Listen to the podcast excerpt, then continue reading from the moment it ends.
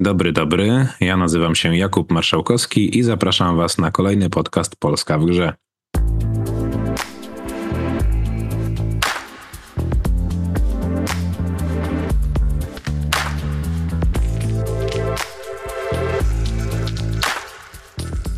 Są ze mną dzisiaj Łukasz i Aaron. Panowie, macie inne kompetencje i będziecie się tu, myślę, dobrze uzupełniali, więc może przedstawcie się na samym początku. Cześć Kuba, przede wszystkim dziękujemy za zaproszenie. E, miło e, znowu gościć w podcaście. Ja mam na imię Łukasz, w Eremite Games zajmuję się community marketingiem i trochę księgowością.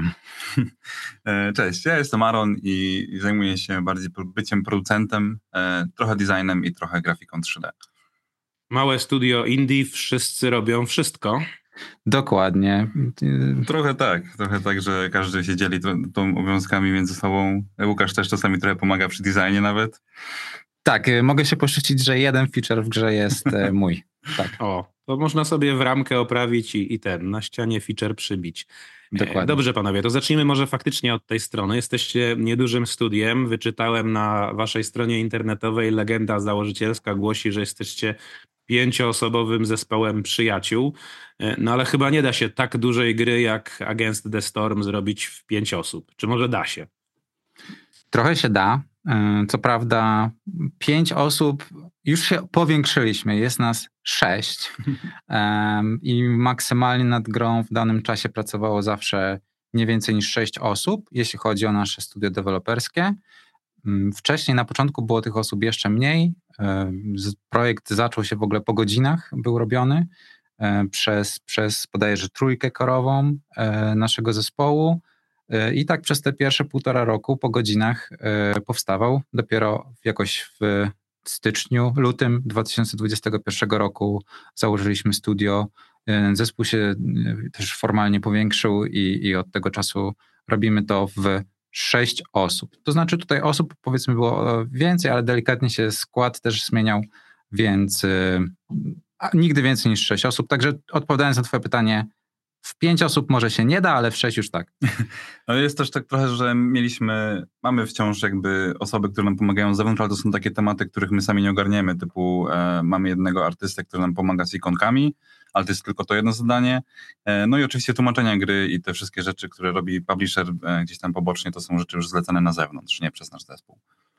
No dobrze, rotacja czasami jakaś trochę jest, nikogo to w branży gier nie zdziwi, ale ja trochę nadal nie wierzę. No to, to nie było jakichś dużych ilości outsourcu, grafika, animacja. Tak naprawdę to nie, bo w bardzo wielu miejscach troszeczkę sobie przeoszczędziliśmy pracy i tak naprawdę od, samego początku projektu robiliśmy to w ten sposób, żeby no, przeoszczędzić w tych miejscach, w których my jesteśmy najsłabsi. Tak, mamy pewne kompetencje jako zespół. No i na przykład, jak wspomniałeś o animacjach, no to e, my korzystamy na przykład z animacji, które można dostać albo za darmo, albo po prostu sobie zakupić z Asset Store'a. Natomiast naszym podejściem do tego jest to, że my po prostu sobie edytowaliśmy i przerabialiśmy. Też ta gra jest jakby tak na tyle prosta animacyjnie i ona nie jest pierwszoosobową strzelanką czy trzecioosobowym RPG-iem, że jakość tych asetów w niektórych miejscach może być delikatnie mniejsza, delikatnie gorsza. Też gra jest abstrakcyjna w wielu miejscach, więc e, to nam też odbiera trochę pracy w innych aspektach. Ale... Aczkolwiek trzeba dodać, że to tylko dało się zastosować przy animacjach e, e, ludzi, tak. villagerów, no. natomiast przy wszystkich eventach, które dodaliśmy w grze, różnego rodzaju potwory, no to oczywiście to wszystko już musiało być robione też wewnętrznie. To nasz Damian, który również ma wiele ról, jest i grafikiem 2D, 3D, animatorem, e, UI-owcem, także to tutaj trzeba mu oddać, że też piękne, piękne te animacje. To prawda, to prawda. Muszę coś znaleźć, żeby nie było, że tak całkiem się myliłem, no to chociaż całe audio zoutsourcowaliście pewnie, no ale to akurat wszyscy outsourcują. Otóż, Otóż nie. nie. Mamy, mamy muzyka w zespole, sound producera właściwie Mikołaj Kurpios. E, on też e, być może miałeś okazję go poznać przy okazji Digital Dragons. Był nominowany w 2022 roku za soundtrack właśnie do Against the Storm. On, jest, on pracuje z nami full time, zajmuje się e, dźwiękami, e, soundtrackiem i też troszkę pomaga przy testowaniu. Tak naprawdę pomaga jeszcze w aspekcie też community, nie? jeśli chodzi tak, o, tak, tak. o, No właśnie, to miało być moje następne pytanie, bo tej pracy z community chyba też było sporo i co, wszyscy po trochu? Dyżury macie? Kto odpowiada na community o trzeciej w nocy? Może nie dyżury, ale trochę chyba dzielimy się jakby kanałami. Na przykład nasz programista Michał świetnie odnajduje się na Discordzie, e, który jest takim bardzo szybkim e, komunikatorem. On jako osoba, która najlepiej zna się na projekcie, na kodzie, na designie tej gry jest w stanie udzielić szybkiej odpowiedzi. My z Aaronem gdzieś bardziej siedzimy na Steamie, na Reddicie, ale tak naprawdę pomagamy sobie wszyscy, gdzie, gdzie tylko się da. Dobra, wejdziemy w to trochę głębiej jeszcze za chwilę, bo to ma być jeden z głównych tematów naszej dzisiejszej rozmowy, ale zacznijmy jeszcze od tych ogólnych kwestii odrobinkę. To jak się udała ta premiera, panowie? Co nam możecie powiedzieć? Tak, y, niedawno, to, to jest 8 grudnia, mieliśmy premierę 1.0. Po dwóch latach w Early Accessie Against w końcu wyszło na Steamie, Gogu, Epiku i również na PC Game Passie. Y, jesteśmy bardzo, bardzo zadowoleni z, z tego, jak ta premiera poszła niemal bezproblemowo. O problemach wspomnę za chwilę. E, tych się chyba nie da po prostu uniknąć. E, natomiast na Steamie, Gogu i Epiku e, wszystko, wszystko pięknie. Gracze są bardzo zadowoleni, otrzymujemy dalej wysokie recenzje. My również dzięki temu jesteśmy zadowoleni. Mamy nadzieję, że właśnie święta miną trochę spokojniej niż ostatnie dwa lata. Natomiast też oczywiście, no oczywiście, też nie, o, nie obyło się bez problemów na PC Game Passie borykaliśmy się aż do dziś, do dosłownie trzech godzin temu, z problemem e, znikających save'ów, który jest jednym z najgorszych możliwych problemów, jakie gracz może doświadczyć, usunięcie progresu. Wiem, wiem, sam wam głowę zawracałem. Dokładnie, dokładnie. Cieszymy się, że udało się w Twoim przypadku ten progres odzyskać. Tak, jest to niesamowicie frustrujące doświadczenie i jest to też niesamowicie frustrujące dla nas, bo trochę, trochę tak czuć, że ta, ta dwu, dwuletnia praca w Early Accessie, czy też czteroletnia praca nad całością projektu potrafi być w takich momentach, ta radość potrafi być delikatnie przyćmiona przez tego typu rzeczy. Um, też nie, trochę nam to namieszało w planach. Na przykład y, dzisiaj zamiast jakiejś porządnej firmowej wigilijki mogliśmy ze sobą spędzić tylko 15 minut, a resztę czasu odpowiadaliśmy graczom. I, de, różnego rodzaju damage control. Um, ale Zawsze jest też to, że no, ten tak, problem... To jest, to jest wydarzenie dla graczy absolutnie przerażające, stracić cały progres, zwłaszcza, że tutaj sporo się w ten progres inwestuje czasu. To chyba już lepiej trafić na jakiegoś roadblocka i nie móc pójść dalej w questie, bo to kiedyś ci usuną pewnie i będziesz mógł pójść dalej. Natomiast gracz, który widzi to, że stracił cały progres, to zaczyna pisać bardzo nerwowe wiadomości. Dostaliście jakieś bardzo nerwowe wiadomości, czy, czy jednak y, nauczyliście community, że jesteście fajnymi ludźmi i, i, i spodziewało się, że, że będzie naprawione i nie będzie problemu? Mm, na, na pewno pojawiło się parę mm, komentarzy osób bardzo zdenerwowanych na, na całą sytuację i nic dziwnego. E, na szczęście ten problem dotyczy tylko jednej platformy, to jest PC Game Pass. E, żeby rozwiązać problem, musieliśmy delikatnie przypisać system save'ów. Nie, nie będę się tutaj już zagłębiał. Natomiast e, na pozostałych platformach gra działa, gra działa dobrze, naszym zdaniem i też chyba zdaniem graczy. Gracze widzieli nasze zaangażowanie przez ostatnie dwa lata i bardzo nam pomagają w tym, e, upewniając innych graczy, że ej, ten deweloper jest spoko, oni, oni to naprawią, oni zrobią co mogą, żeby to naprawić i faktycznie staraliśmy się zrobić co mogliśmy. Też dzisiaj przy okazji wypuszczenia aktualizacji, która mamy nadzieję rozwiązuje ten problem na stałe.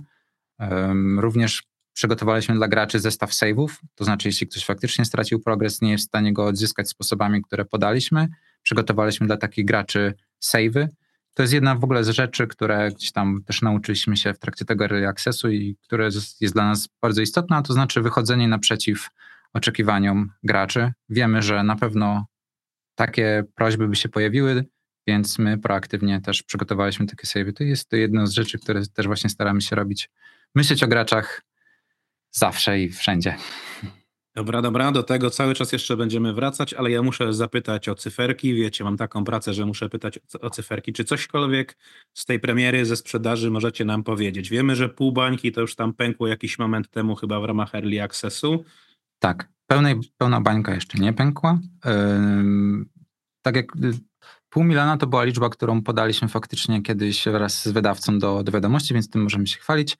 Też y, to chyba jeszcze nie zostało publicznie ogłoszone, ale też rozmawialiśmy, że możemy. W pierwszy tydzień e, premiery 1.0 na, na Steamie sprzedaliśmy 100 tysięcy kopii, także wow. Hmm. E, no wow, nie da się ukryć. Yy, no i a na Game Passie to przyznam, że jeszcze dokładnie nie wiem, ile, ile osób zagrało jeszcze w tych cyferkach chwilę, no bo Game Pass jakoś tam wpływa na sprzedaż na innych platformach, bo jednak gracze mają grę w Game Passie i, i już gdzie indziej nie kupują. Odczuliście to jakoś? Nie widać tego? Trudno na, razie, na, na, razie, na razie w naszym przypadku, kiedy gracze na Game Passie stracili save'a, to właśnie poszli na Steama, żeby grać bezproblemowo. Więc e, u nas może trochę inaczej. Na razie jeszcze, myślę, wydaje mi się, że jeszcze jest za wcześnie, żeby coś takiego stwierdzić, to też trzeba będzie e, na spokojnie spojrzeć. Myślę, że nasz wydawca na pewno miał tutaj więcej do powiedzenia. Oni mają też bogatsze portfolio gier. Trudno dane porównawcze trochę, tak. Dokładnie, mhm. dokładnie. No to jest nasza pierwsza gra pecetowa. Wcześniej pracowaliśmy w kilku spółkach, e, ale czasy się zmieniają, liczby się zmieniają. Myślę, że my, my mamy trochę za mało danych, żeby móc tutaj jakiś osąd wydać tej sprawie. No dobrze, panowie, to, to, to może przejdźmy do tego Early Accessa. E, trochę polskich gier przez Early Access ostatnio przechodziło. Myślę, że to może wydawać się e, w najbliższej przyszłości w świetle różnych trudności z finansowaniem kolejnym studiom jeszcze bardziej e, kuszące. Czy Early Access to jest po prostu łatwo dostępny pieniądz na kontynuowanie developmentu i w ogóle wszystko fajnie i pięknie, czy to może nie jest aż tak różowo? Jak byście scharakteryzowali waszego Early Accessa jakoś tak najpierw na razie wstępnie, dość ogólnie? Trudno to stwierdzić tak naprawdę, jak Early Access teraz wygląda, bo kiedy zaczynał ten program na Steamie, to, to był trochę taki program wczesniejszego dostępu do, do gier i jednocześnie jakość też tam była dosyć e, niska tych gier. Teraz, przynajmniej w naszym przypadku, bardzo dużą uwagę zwracaliśmy na to, jaką, jaką jakością my możemy się pochwalić z naszą grą, kiedy w ogóle wchodziliśmy na tego Early Accessa e, i że trochę gracze już coraz mniej wybaczają w takim Early Accessie. Nie wiem, jak to... E... Tak, wydaje się, że jest taki trend, że gracze w Early Accessie właściwie oczekują już dobrej jakości. Może kontentu może być mniej, ale, ale jakość chcą, żeby tam była. Na pewno w naszym przypadku mieliśmy tą zaletę, że, że nasza gra jest bardzo regrywalna, nawet z ograniczoną ilością kontentu, przynajmniej podczas premiery. No i robiliśmy też aktualizacje co dwa tygodnie, e, co podejrzewam, że dla wielu studiów jest trochę nieosiągalne. U nas to jednak e, nie mieliśmy tak naprawdę ograniczeń ze strony publishera. Czekaj, czekaj, czekaj, czekaj, muszę o to zapytać. Przez dwa lata aktualizacje co dwa tygodnie, czyli zrobiliście jakieś 50 aktualizacji w Early Accessie. 57 aktualizacji tak. w Accessie, zawsze co dwa tygodnie, co drugi czwartek. Nigdy nie pominęliśmy, nawet jeśli to było święto, co pewnie nie jest zdrowe. No trochę nie, ale nie tak, ale z każdym Ale pewnie gdzieś się jednak zwraca w miłości community do dewelopera i, i tytułu. To, to na pewno, bo, bo w dużej mierze te, te aktualizacje były trochę jakby brane z inspiracji naszych graczy. Tam pamiętam, że podsumowywaliśmy ilość zmian, to chyba mieliśmy 4700 zmian ogólnie takich punktowych jakby w, w changelogu wypisanych. No i z tych wszystkich zmian jakieś 60% były w jakimś przynajmniej stopniu inspirowane e, tym, co gracze nam e, proponowali, czy o co, na co narzekali, co im się podobało, co nie. E, wydaje mi się, że też docenili to później z czasem, że ich jakby sugestie czy uwagi są są po prostu czytane przez nas i gdzieś tam w grze implementowane. Tak, na pewno też pomaga to w utrzymaniu retencji, to znaczy gracze wiedzą, że co dwa tygodnie mogą oczekiwać update'u, więc sobie też troszkę planują e, swoje granie na Steamie pod, pod tę aktualizację, przynajmniej ci najbardziej zaangażowani nasi gracze zawsze przychodzili co dwa tygodnie, co czwartek w odpowiednich godzinach, żeby pobrać patch, żeby nam przypomnieć, hej, już dawno powinien być update, czemu go jeszcze nie ma, więc e, więc tak, to na pewno pomagało w utrzymaniu retencji. Gracze wracali, gracze wiedzieli, kiedy wracać, gracze wiedzieli, że czeka ich nowy content, więc a retencja na pewno pomaga też e, w sprzedaży na Steamie, także polecamy utrzymywanie retencji. Czekaj, czekaj, czekaj, bo tu chyba padły bardzo ważne terminy, które w, stosujemy raczej w tej branży częściej do gier mobilnych, a nie do early accessu. Retencja, utrzymywanie retencji, utrzymywanie ciągłego zainteresowania gracza grą i powracanie do gry e, tego gracza, tego community w okresie dwóch lat early access. Podnosicie, że to jest bardzo ważne. Tak, tu w ogóle jeszcze wypłynęło nasze, nasz background w grach mobilnych i mhm. przeglądarkowych, społecznościowych. Tam się poznaliśmy 6-7 lat temu w, we wrocławskiej firmie Picadilla, gdzie właśnie też robiliśmy do gry skalne miasteczko New York tak City, update'y co dwa tygodnie. To nas trochę nauczyło tego całego procesu i... Znaczy u nas ta, ta retencja ma inne znaczenie niż to, jakie ma w grach mobilnych czy przeglądarkowych, no na pewno nie jest to po to, żeby graczy ściągać, żeby widzieli cały czas sklep w grze za prawdziwą walutę, tylko w zasadzie powoduje to, że ta gra wciąż żyje, że ona się gdzieś tam pewnie widocznością jakąś większą cechuje, na przykład na Steamie. No i sprawia wrażenie takiego aktywnego community, w którym warto trochę uczestniczyć, my nigdy nie chcieliśmy pracować w taki sposób, że będziemy wypuszczać grę, czekać trzy miesiące z większą aktualizacją i potem robić bardzo szum. To ma swoje plusy i minusy oczywiście. E, ale, ale, dobrze, ale ta, ta retencja oczywiście wpływała wam też na sprzedaż, tak? Bo to pół miliona kopii sprzedanych w Early Accessie to się nie sprzedało na premierze Early Accessu, tylko się jakoś pewnie w takim razie mniej więcej równo rozłożyło po całym tym okresie? Trochę, tak, zgadza się. Trochę no, oczywiście. Tak, drop-off był mniejszy u nas na pewno niż w zwykłych e, innych produkcjach. Też, też tak jak w innych grach, najwięcej oczywiście sprzedajemy w przypadku różnego rodzaju wyprzedaży, czy to tych sezonowych, steamowych, czy, czy jakichś innych e, customowych. E, ale tak, no gracze wracają, graczy jest cały czas dużo. E, to ile dobra musi zawierać taka co dwutygodniowa e, aktualizacja, żeby gracze się cieszyli? Powiedzieliście 4700 bodajże pozycji w changelogu na 57 aktualizacji. To jest 82 rzeczy w każdej aktualizacji. Naprawdę? E, znaczy to są takie... To jakiś to kosmos, są... panowie. Wy, wy, nie spaliście w ogóle przez te dwa lata. Mo, może trochę tak. W sensie to ma większy sens u nas, kiedy jesteśmy w gronie założycielskim, kiedy w zasadzie wymagać od nas samych, sami od siebie możemy wymagać trochę więcej, niż gdybyśmy na przykład prowadzili spółkę, w której zatrudniamy osoby, którym raczej należałoby dać odpowiednią ilość czasu na e, spędzenie z, nie wiem, z rzeczami, które są dla nich ważniejsze niż praca. Dla nas natomiast ta praca, ta spółka, którą założyliśmy, jest chyba jedną z, ważniejszych rzeczy, więc to jest możliwe pod tym względem, ale też te, te zmiany to nie były zmiany, wszystkie nie były ogromne, bo staraliśmy się z każdą update'em podchodzić takie, do tego w ten sposób, żeby była co najmniej jedna lub dwie takie tematyczne, większe zmiany, którymi można by nazwać ten update. Na przykład, nie wiem, zmiana, która wprowadza system tragarzy. E, I to jest e, update o tragarzach, no ale potem wszystkie inne zmiany to są Oczywiście poprawki błędów, oczywiście jakieś usprawnienia e, interfejsu, gdzie z każdym update'em wprowadzaliśmy 5, 10, może trochę więcej takich feature'ów mniejszych, które usprawniały ten, ten interfejs graczom, e, jakieś tam poprawki tekstowe i tak dalej. To są wszystko tak naprawdę, cały przekrój tak naprawdę rzeczy, które, które robiliśmy, na przykład sam balans e, gry, który też robiliśmy dosyć iteracyjnie, gdzieś tam w każdym update'cie zmienialiśmy jakiś jeden perk, jeden budynek, potem patrzyliśmy na wyniki tego, więc te zmiany były e, małe w niektóre, niektóre w swojej skali, ale jakby ich suma jest dosyć przytłaczająca, to prawda. Tak, Będę y, na pewno dużo, to dalej jeszcze pytał. Tak, proszę mów. Mhm. Dużo było, często celowo wprowadzaliśmy albo trzymaliśmy na update'y takie zmiany, które też właśnie trochę mieszają w grze. To znaczy, yy, gracze też, dzięki temu gracze mogą też yy, sprawdzić, czy to, co oni sami zasugerowali, czy to faktycznie ma sens. Dają nam feedback, my też to później gdzieś tam iterujemy.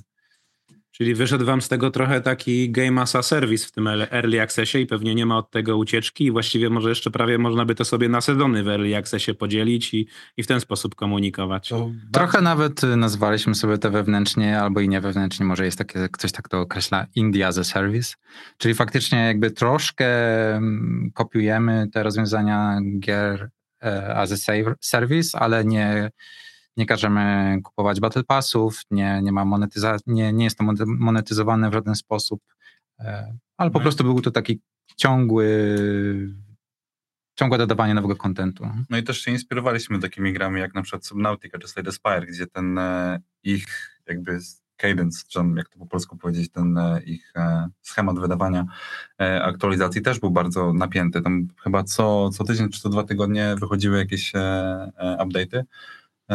I chyba właśnie stąd też się to wzięło, że, że inspirowaliśmy się bardzo tymi, tymi że grami. Też e, czapki z głów dla Glory Victis, która robiła update'y co tydzień. Tak, to w ogóle nie to wiem, jak jest możliwe.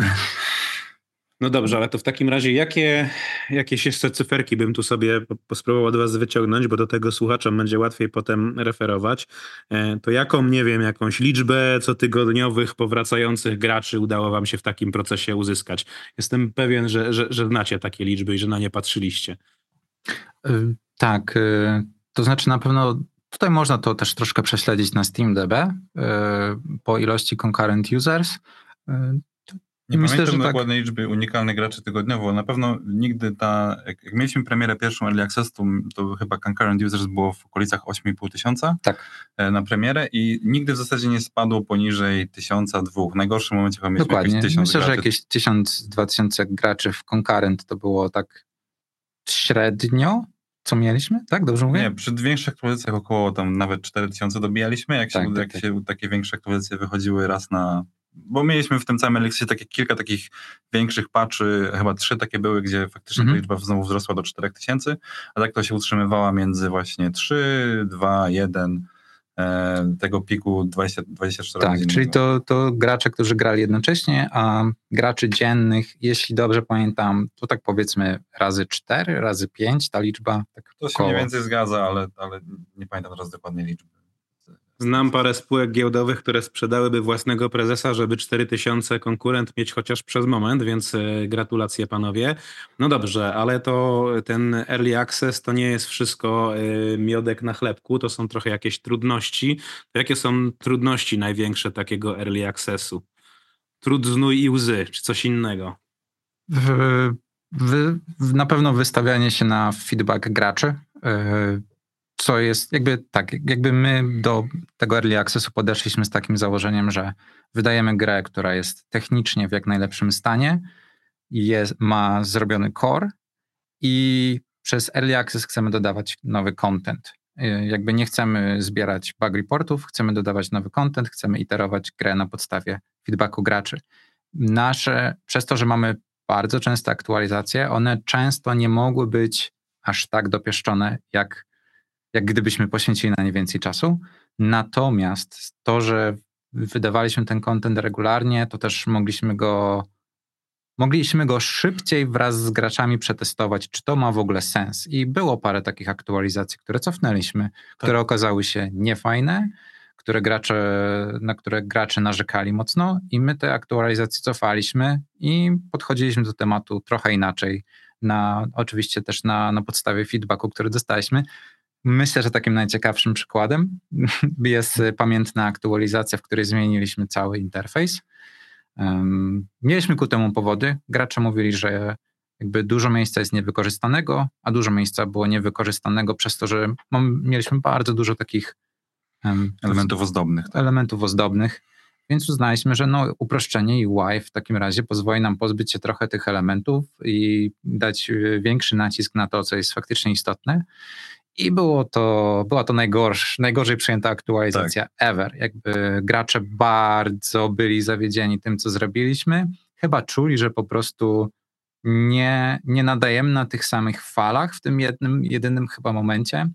I to też feedback, który dostaliśmy, czasem bardzo krytyczny, yy, pozwolił nam lepiej zrozumieć, co gracze cenią w UI, czego oczekują, więc trochę cofnęliśmy ten update i podeszliśmy do tematu jeszcze raz. Co prawda, mm, przez to Damian, nasz grafik, e, miał zrujnowane święta, bo wydaliśmy update tuż przed świętami. To jeszcze A... trzeba terminy dobrze planować, tak? Kiedy tak, sobie tak, strzelić tak. w stopę. Dokładnie. Dokładnie. Ostrożnie z dużymi e, kontrowersyjnymi aktualizacjami przed ważnymi wydarzeniami. Oczywiście już są memy o tym, żeby nie puszczać update'ów w piątek, ale oprócz tego też trzeba brać oczywiście pod uwagę E, różnego rodzaju, nie wiem, święta i, i tak dalej. Ale też dużo się nauczyliśmy wtedy. Zaczęliśmy dużo częściej pokazywać e, rzeczy, które są in progress, tak, żeby tak, tak. uniknąć tak. w przyszłości takich... E... O wiele bardziej też zaczęliśmy się skupiać na branchu eksperymentalnym. Mamy tak, też tak. taki, stworzyliśmy osobną wersję gry, osobny branch z update'ami eksperymentalnymi, na których, w których e, nie ma lokali, nie ma tłumaczeń, jest dużo potencjalnie bugów, e, ale testujemy na bardzo wczesnym etapie różnego rodzaju pomysły. I mieliśmy ale to, jak rozumiem też community dostaje, tak? Jakaś tak, część tak, tak, tego, ta, tak. która jest bardziej zainteresowana. Mieliśmy Każdy, to szczęście, że jest bardzo dużo zaangażowanych graczy, którzy chcą w ogóle przetestować takie nieprzetłumaczone z błędami feature'y tej gry. Więc na tym branchu eksperymentalnym oni często e, jako pierwsi mieli e, ochotę jakby sprawdzić to, co my zrobiliśmy. E, on był też częściej aktualizowany i trochę z mniejszą taką uwagą z naszej strony, że właśnie mogły się zdarzać błędy, mógł balans być nie, nie taki, e, ale jednocześnie dużo cennego feedbacku z tego wypłynęło.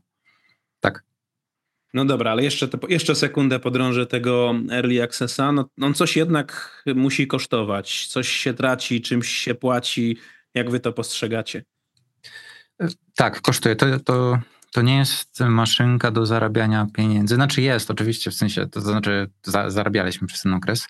Natomiast y, właśnie bałbym się takiego podejścia, moim zdaniem ono już jest nieaktualne, wejścia w Early Accessie po to, żeby a, nie mamy pieniędzy, wyjdziemy w Early Accessie, będziemy zarabiać, to pozwoli nam dewelopować grę dalej. To może działało kiedyś, może uda się jeszcze teraz, ale nie ja bałbym się tak zaryzykować. Gracze faktycznie oczekują bardzo dużo. Premiera na Steamie, nawet w Early Accessie, to pierwsza premiera gry i gracze będą bezlitośni, jeśli coś tam nie działa. Widzieliśmy to już w przypadku innych gier, chcieliśmy tego uniknąć w przypadku naszej gry. Myślę, że nawet jeśli wypuszczamy grę w Early Accessie, to nie może być to pochopna decyzja. Gra musi być w dobrym stanie, musi mieć solidny core już. Na pewno. Na pewno musi utrzymać te graczy, bo to jest kolejny koszt tego, że jeśli wypuszczamy grę w Early Accessie, to z założeniem takim przynajmniej tak, tak sobie to wyobrażam, że założeniem, że będziemy ją rozwijać i to też jest koszt, który musimy jako firma na przykład podjąć, że powiemy teraz, ok, przez najbliższe pół roku ta gra będzie dostawała darmową aktualizację, wypuszczanie na przykład DLC-ków w trakcie tak. Early Access, to też nie jest najlepszy pomysł, bo były przypadki gier, które którym to, to się oberwało, że w trakcie Early Accessu nie, do niedokończonej gry wypuszczały e, DLC. I też e, na pewno trzeba brać pod uwagę, że nasz planowany Early Access wydłuży się o kilka miesięcy co najmniej. Myślę, że jeśli dobrze pamiętam, jak pierwszy raz wychodziliśmy w Early Accessie, myśleliśmy o dziewięciu miesiącach. Tak. Skończyliśmy na dwóch latach. To też tak. zawsze wszystkim tłumaczymy. Wszystkie plany w tej branży się zawsze przedłużają, no bo jest jak jest, bo to jednak proces kreatywny i nie da się tego oszacować dokładnie. No ale dobrze, ja też jeszcze tłumaczę studentom, że drugiej premiery Steam wam nie da, bo, bo wtedy wszyscy by robili dwie premiery, jedną na Early Accessie, a drugą na wyjściu z Early Accessa i, i, i nie ma drugiej premiery za darmo i, i, wiele tych gier z Early Accessu tej drugiej premiery w ogóle nie dostaje, w sensie wychodzą z Early Accessu i ledwo jest tam jakiś ledwo zauważalny pik e, sprzedaży. Wam się udało tą drugą premierę wywalczyć. To co trzeba zrobić, żeby taką drugą premierę na wyjściu z Early Accessu jeszcze mieć? Dobre, dobre pytanie. pytanie. to jest bardzo dobre pytanie.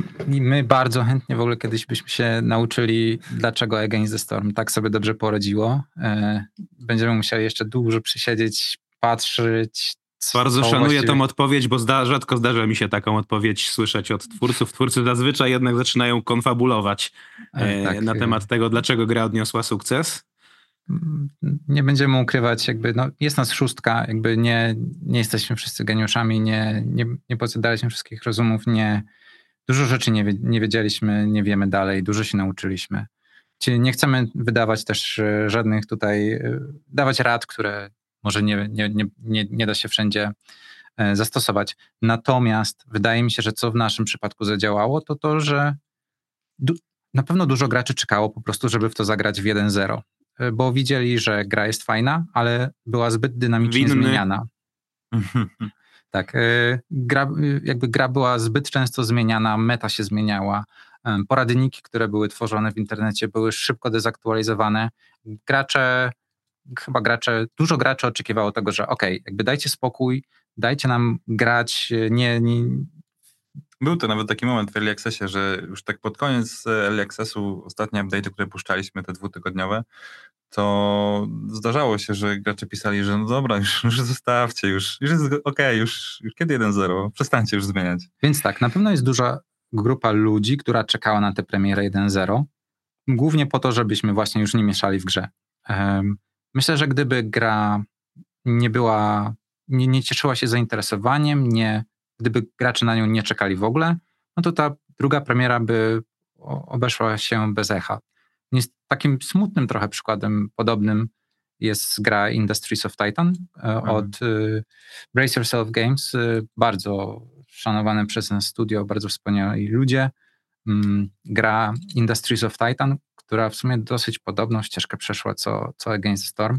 Wyszła na Steamie y, w Early Accessie, ale graczom się nie spodobała. Ona skończyła chyba finalnie z mieszanymi ocenami i to też nie jakąś spektakularną liczbą. No i faktycznie w ich przypadku, nawet y, pomimo zrobienia bardzo solidnej kampanii marketingowej przy okazji premiery 1.0, no tego mm, zainteresowania nie udało się uzyskać i, i ta premiera właśnie przeszła bez echa, bo gracze, bo tak mi się wydaje, gracze nie chcieli na to czekać, jakby nie zauważyli, że okej, okay, ta, ta gra chyba nie ma aż takiego potencjału i być może dlatego zrezygnowali z zakupu na premierę. Jednocześnie też bardzo trudno jest popatrzeć na takie dwa przykłady, jak, e, jak Against the na przykład i Industries of Titan i jasno określić, które z czynników tam w tych tak. grach, czy w kampanii marketingowej zadecydowały o tym, że jedna gra wyszła i sprzedała lepiej, druga gorzej. Jakby to jest tak samo jak nasza branża jest trochę nieprzewidywalna Dokładnie. pod względem kreatywnym, tak samo jest nieprzewidywalna pod względem e, finansowym czasami. To jest, to jest... Oczywiście, no w pełni tu się zgadzam. To są bardzo skomplikowane systemy i, i, te czynniki tam wpływają w bardzo złożony sposób. To trochę tak jak te badania, które mówią, że pomidorki wpływają pozytywnie na nasze zdrowie.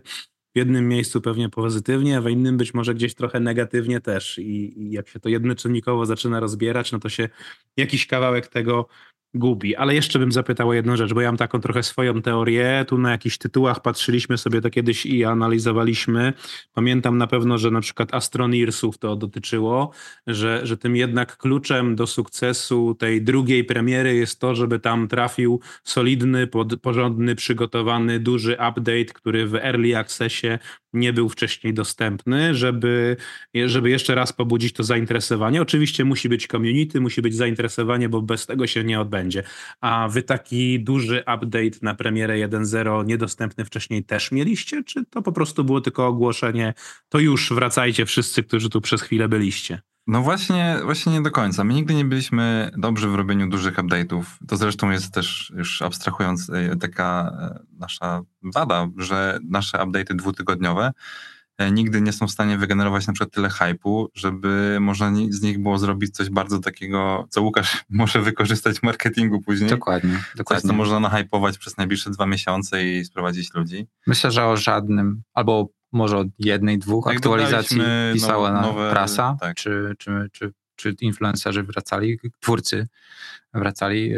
Reszta, reszta update'ów raczej też przechodziła bez echa. Jakby tylko gracze, którzy faktycznie byli zainteresowani tą grą, oni, oni wracali, ale by prasa się tym nie interesowała, media się tym nie interesowały, więc też e, my nie mieliśmy takich fajnych bitów marketingowych jak inne. Mieliśmy feature na 1.0 oczywiście, mieliśmy update, który wprowadził e, tak zwany Queen's Hand Trial, czyli taką wersję Ironman, e, taki bardzo trudny e, tryb gry dla najbardziej zaawansowanych graczy, ale to jest w zasadzie 1-2% graczy, którzy tak naprawdę, dla których to jest jako feature skierowany. A to wynika głównie z tego, że E, pod koniec Early Accessu wprowadzaliśmy bardzo dużo usprawnień takich dla nowych graczy i ci e, starsi gracze poczuli się trochę pominięci przez to, że no, dla nich tego kontentu tam nie było po prostu, kiedy my się skupiamy na tutorialu i na balansie i tak dalej.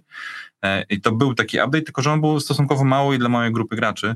E, nawet jeszcze przed tym update'em pisaliśmy w notatkach i na streamach mówiliśmy graczom, że żeby nie oczekiwali właśnie żadnego dużego feature'a. Tak. E, żeby się nie nastawiali, że niektórzy tak robią, ale że my tak nie zrobimy, bo na, jakby w duchu naszej gry i naszej firmy jest to, że my robimy co dwa tygodnie małe update'y i iterujemy sobie tą grę. Myślę, że już dwa miesiące przed premierą dawaliśmy graczom znać, że jakby to nie będzie taka premiera jak premiera innych gier.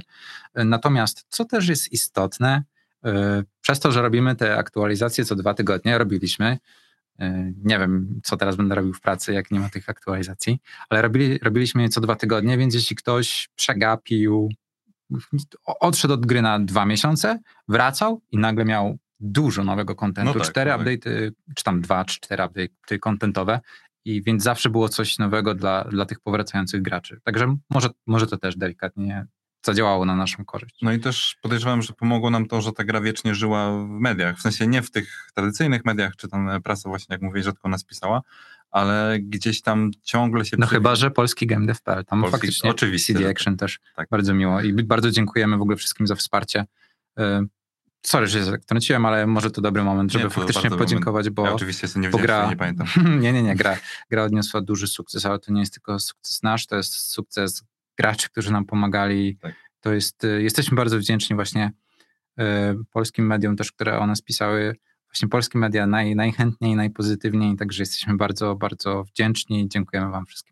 Dobra, ale ja tu pociągnę w takim razie momencik ten off-topic, no bo przy takim niezależnym tytule to chyba z prasą, z mediami, z influencerami to w ogóle nie jest łatwo. Macie 93 e, meta, na Metacriticu score od, e, od mm, krytyków. Fantastyczny wynik, gratuluję, połowa polskiej branży wam zazdrości, ale to jest jednak cały czas tylko na 10 recenzjach krytyków, bo no, trudno chyba ich namówić, żeby taką grę obejrzeli. Tak, jak najbardziej. To, to też podkreślamy, też jesteśmy się tego świadomi. Mamy na Metacriticu 93, czy nawet powiedzmy było 95 parę dni temu, ale tak jak zauważyłeś, jest to po prostu spowodowane głównie tym, że mało, mało tych e, recenzji tam się pojawiło. To my, my o tym wiemy, jakby oszukaliśmy trochę system przez to, że mamy mało, mało, mało recenzji, ale to znaczy... Nie, nie, za skromni panowie jesteście. Ale tak, y, jest to też o tyle, w naszym przypadku było to też o tyle ciężkie, że nie wiem na ile ten fakt jest znany, ale Against the Storm było przez pierwszy rok ekskluzywnie dostępne tylko na Epic Game Store. Więc Against the Storm miało trzy premiery tak naprawdę. Miało pierwszą na Epic Game Store w Early Accessie, potem rok później na Steamie w Early Accessie i teraz po, ponownie na premiera 1.0, więc tak naprawdę to już jest trzeci raz, kiedy prasa dostaje informację Against the Storm jest dostępne. No tak. I no nie jest to już takie świeże, e, jak, jak było za pierwszym razem, więc, więc ciężko faktycznie, a też dużo, dużo mediów i, i słusznie recenzuje gry dopiero na po premierze 1.0, kiedy kontent jest, jest, już skończony i finalny i, i, i, ich ocena nie, nie zrani deweloperów, nie, nie zaszkodzi im w żaden sposób po, po latach, powiedzmy. Dobra, to zostawmy te media i prasę na boku. Na tym, o tym będą jeszcze na pewno inne audycje. Ja jeszcze trochę tego early accessa. No to jak właściwie pracować, żyć, komunikować się z community? Możecie tu zdradzić jakieś sekrety kuchni, jak to robić dobrze? Poza tym, co już powiedzieliśmy, regularne update'y, słuchanie ich. No dobra, słuchanie ich, ale jak? Tak. Y, moim zdaniem w ogóle community odegrało kluczową rolę w w sukcesie Against the Storm. Jeśli miałbym wskazać, co najbardziej nam pomogło, myślę, że właśnie dobrze zadbany community. E, my z graczami jesteśmy, w moim zdaniem, w bardzo dobrych relacjach. Jesteśmy z nimi bardzo otwarci. To jest kluczowe dla nas, że jesteśmy ekstremalnie otwarci, jesteśmy niesamowicie transparentni, jeśli chodzi o wszystko, co możemy powiedzieć, dopóki nie złamiemy żadnych NDA czy i, i tak dalej. Jesteśmy super, mówimy im o wszystkim, co się dzieje. Nie mamy problemu, żeby odpowiadać na trudne pytania. Jesteśmy szczerzy.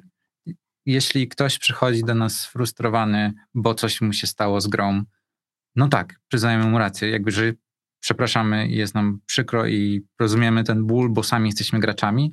I jednocześnie też Mm, oferujemy różnego rodzaju. Staracie się naprawić to jakoś. Tak, i oferujemy różnego rodzaju sposobów, w jaki możemy, jaki po, możemy pomóc. Często zdarzało się, że graczom modyfikowaliśmy, nie wiem, save pojedynczym graczom, którzy tak. jakby, których, myślę, wiele osób, czy wiele innych firm większych mogłoby, mogłoby takich graczy, brzydko mówiąc, olać. I, tak, i zdarzyło no, mi się no, parę razy się. w jakichś grach, że było nie mamy pańskiego save'a i co pan nam zrobi, a, a tutaj od was słysząc, że nawet gdyby mój save, save się zgubił ostatecznie, to zgaduję, że dostał, powiedziałbym na którym poziomie byłem, dostał podobnego save'a i mógłbym sobie kontynuować. No, złote Dokładnie. podejście panowie, no. Więc ym, zawsze jesteśmy otwarci i, i komunikujemy. Co, co gracze bardzo docenili, to, że kiedy wypuszczamy co dwutygodniowe update'y, te changelogi są bardzo rozbudowane, są bogate i oprócz tego, że dokładnie wskazujemy, co się zmieniło, dodajemy też kontekst. To znaczy, każdy update posiadał kilku akapitowe e, developer notes, w których tłumaczyliśmy, co stoi za konkretnymi zmianami, bo jako, że jest to gra roguelite i, i jest dużo w niej losowości, to też doświadczenia graczy mogą być inne. I to, co dla, dla niektórych jest trudne, dla innych może być łatwe, to, co dla innych, jednych jest e, ciekawe, dla innych może być frustrujące, więc zawsze staraliśmy się tłumaczyć, dlaczego podejmujemy konkretne zmiany oraz co chcemy tymi zmianami osiągnąć, bo to też jest istotne. My tego chyba nauczyliśmy dosyć szybko w Early bo po, po, kilku update'ach pierwszych i tam pamiętam, że zrobiliśmy jakąś jedną decyzję, która nie była zbyt lubiana wśród graczy, i od tego momentu zaczęliśmy po prostu opisywać trochę dokładnie, co my robimy i dlaczego i że nie wszystkie decyzje, które są podjęte na przykład w balansie są skierowane do wszystkich graczy, bo na przykład ktoś, kto gra na bardzo niskim poziomie, e, może przeczytając, czytając na przykład e, informację o tym, że wydłużyliśmy burzę, e, może być przerażony, że zaraz przestanie e, wygrywać w ogóle w tej grze albo już nigdy nie podejmie się większego wyzwania niż najniższy poziom trudności. E, ale kiedy zaczęliśmy opisywać im, że z czego to wynika, od którego momentu to się zaczyna, e, czy ich to w ogóle będzie dotyczyć jako graczy, którzy są na tym, na tym poziomie, to, to jakby ten odbiór czasami dalej był jakby, wciąż są gracze, którzy się z tym nie zgadzają, albo którzy oddają swój feedback na ten temat, ale mimo wszystko to pochodzi z takiego miejsca, gdzie oni rozumieją, dlaczego my to zrobiliśmy, e, a z tego potem możemy wyjść do dalszego jakby. Myślę, że to jest kluczowe w otrzymywaniu dobrego feedbacku, żeby gracze byli świadomi, dlaczego dana rzecz została zmieniona. Kiedy oni rozumieją, co chcemy osiągnąć, mogą nam łatwiej podpowiedzieć, czy udało nam się osiągnąć zamierzony cel, czy może gdzieś przestrzeliliśmy i, i powinniśmy jeszcze nad tym pomyśleć. Więc to, to nam bardzo pomogło. Pomogło też to, że dawaliśmy graczom znać z wyprzedzeniem, co robimy. Tak. oprócz tego, że co dwa tygodnie był update, to my też, może nie zawsze, nie co dwa tygodnie, ale często robiliśmy live streamy przed, przed update'ami, pokazywaliśmy, co zostanie wprowadzone, tłumaczyliśmy, jak działa, odpowiadaliśmy na wszystkie pytania, jakie tylko dostawaliśmy, tłumaczyliśmy, więc gracze też y, mogli też nam zaoferować trochę szybciej swój feedback, y, właśnie patrząc na te różnego rodzaju sneak peeki, co prawda nie, nie udawało nam się aż tak jakoś z dużym wyprzedzeniem tych live streamów robić, ale zawsze, zawsze coś.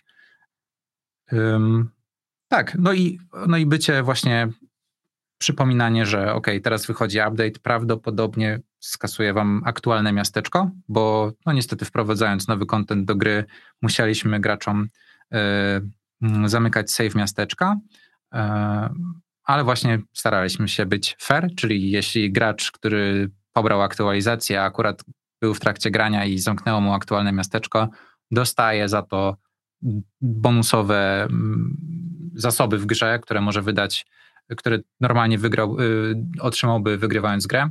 Też właśnie tak mówię... Bardzo, bardzo przeglądarkowe podejście powiedziałbym. Z gier przeglądarkowych takie lata temu, pamiętam, sami takie rzeczy robiliśmy. Mhm. Tak, tak. No, no dokładnie. Cały czas ten nasz background gdzieś tam jest odczuwalny.